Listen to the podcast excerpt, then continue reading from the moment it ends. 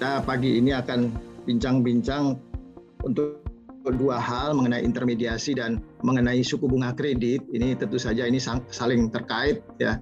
Dan kalau kita bicara mengenai intermediasi ataupun eh, simpelnya pertumbuhan kredit gitulah, eh, itu tentu saja tidak terlepas dari eh, kondisi ekonomi realnya gitu ya. Bagaimana kondisi korporasi, bagaimana kondisi dari sektor rumah tangga dan sebagainya. Dan polisi-polisi memang kita sudah ambil untuk mengadres dua sisi itu, dari sisi sektorialnya juga sudah diadres dan juga dari sisi uh, supply-nya, dari sisi perbankannya juga sudah kita adres. Ketika kita bicara mengenai pertumbuhan kredit tentu saja tidak bisa terlepas dari faktor supply dan faktor demand-nya gitu ya.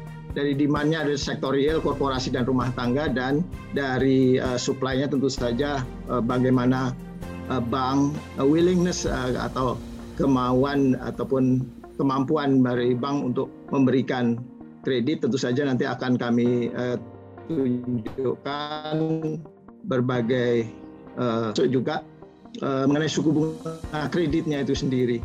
Kalau kita lihat uh, kredit hingga bulan Mei kemarin ya, ini ini data yang terakhir uh, granular gitu ya, itu ada perbaikan. Kalau kita lihat segmennya itu juga sebenarnya beberapa uh, segmen itu sudah uh, membaik, terutama adalah segmen di uh, rumah tangga ya, uh, kredit konsumsi ya di di grafik sebelah kanan itu kredit konsumsi sudah tumbuh satu koma tiga sembilan dan sektor U M K M, kredit untuk U M K M itu satu koma tujuh persen.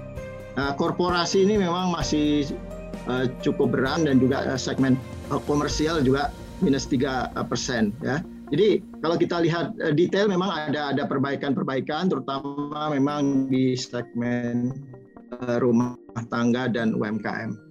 Sebenarnya kalau kita lihat dari sisi korporasi ya, sejak dia mengalami uh, pelemahan yang sangat signifikan, bottomnya itu di triwulan uh, dua tahun lalu, kinerja korporasi dalam bentuk uh, pertumbuhan penjualan korporasi itu sudah mulai membaik. Yang di grafik sebelah kiri yang berwarna merah itu pertumbuhan penjualan di sektor korporasi itu sudah mulai membaik.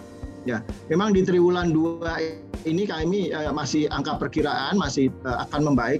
Walaupun memang di bulan Juni ini tentu saja dengan adanya peningkatan COVID ini juga akan berpengaruh. Itu perlu kita cermati.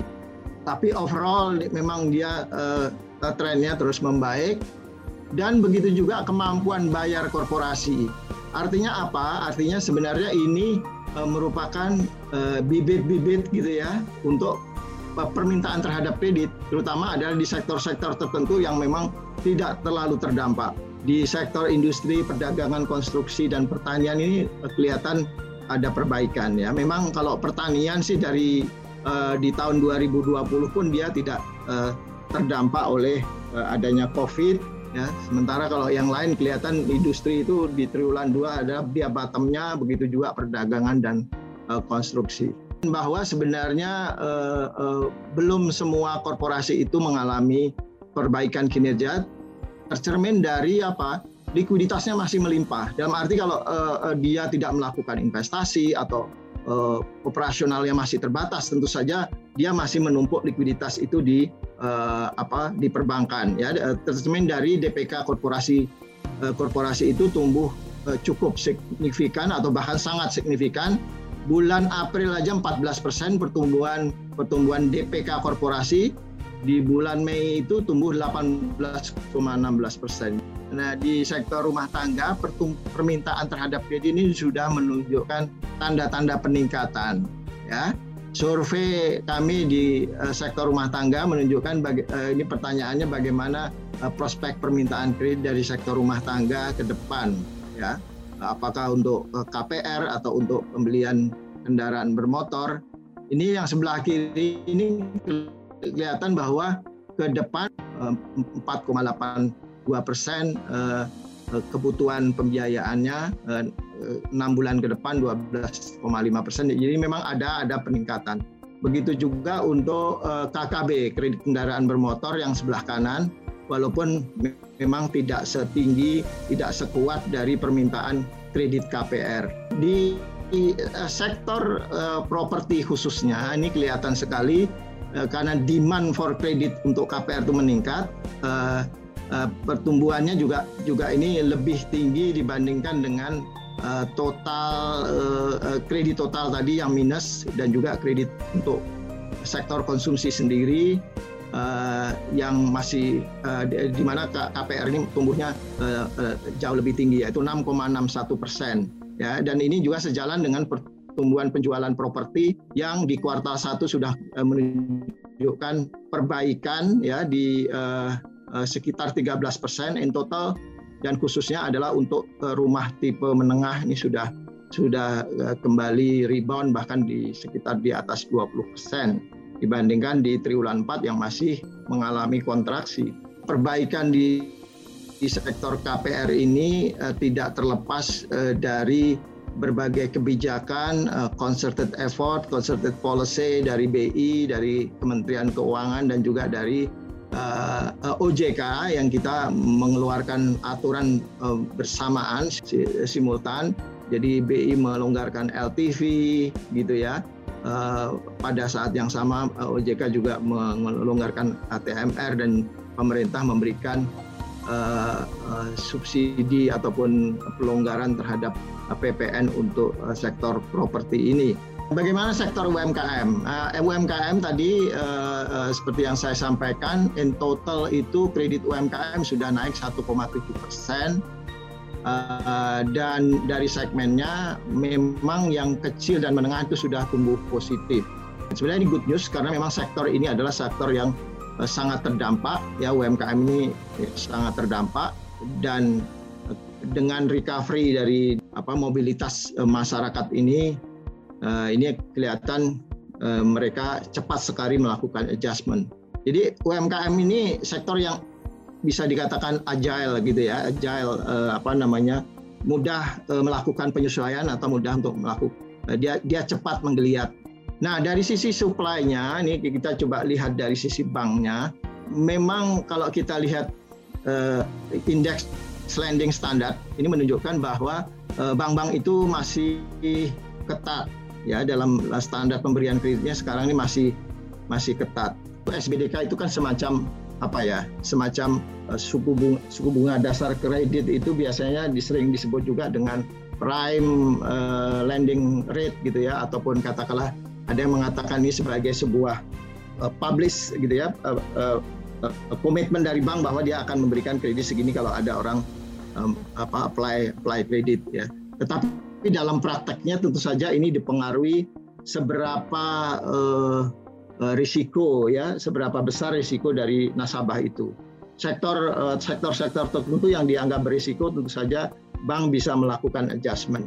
Nah, kalau kita lihat uh, ini, ya, S B D K sudah turun, uh, tetapi uh, ya yang grafik sebelah kanan kelihatan sekali, S B D K itu kan uh, uh, sudah turun, uh, tetapi uh, premi risiko, ya, yang dikenakan uh, kepada nasabah ini secara average itu ada uh, kenaikan dalam bulan-bulan terakhir ini. Kami juga uh, lihat sebenarnya uh, ruang bagi penurunan suku bunga kredit di perbankannya sendiri itu masih seberapa besar, ya. Kami kami lihat masih uh, ruangnya masih cukup besar, uh, sekitar dua persen, ya, masih bisa turun, ya. Sekarang ini berada di suku bunga kredit baru misalnya sembilan koma tujuh belas, sebenarnya dia masih bisa turun uh, dua ratus basis poin di bawah itu. Jadi kalau kita lihat ini sudah risk adjusted, ya. Dibandingkan dengan dia, mereka kan di portfolio dia ada kredit, ada uh, S B N, ya. Nah, tentu saja di bagi bank dia akan melihat uh, mau ngasih kredit atau taruh di S B N, gitu ya. Kita uh, sudah adjust dengan uh, risiko ataupun uh, ya risk premium tadi. Itu sebenarnya ruangnya masih masih bisa turun, dia masih sekitar dua ratus basis poin uh, di di perbankannya. Suku bunga kreditnya harusnya bisa lebih rendah lagi dari yang sekarang sembilan koma tujuh belas, masih bisa turun ke arah tujuh persen. Kalau kita bicara kebijakan makroprudensial di B I itu ada tiga pilar, ya.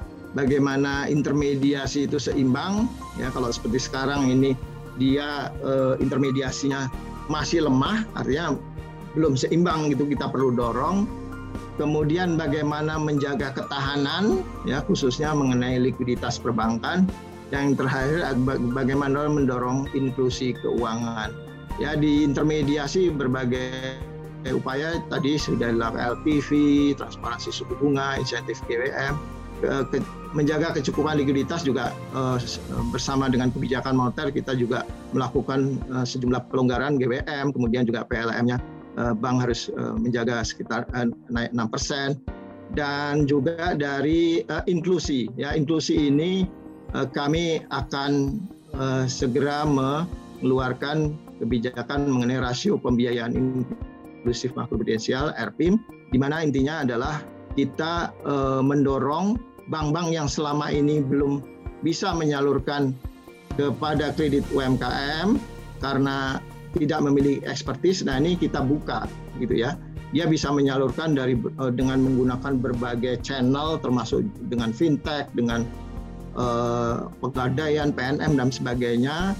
Termasuk juga eh, dia bisa membeli surat berharga yang inklusif, yang memang digunakan untuk pendanaan-pendanaan inklusif yang dikeluarkan pemerintah. Misalnya ada sukuk, sukuk untuk sosial gitu ya, itu bisa di, dimasukkan sebagai pemenuhan rasio ini.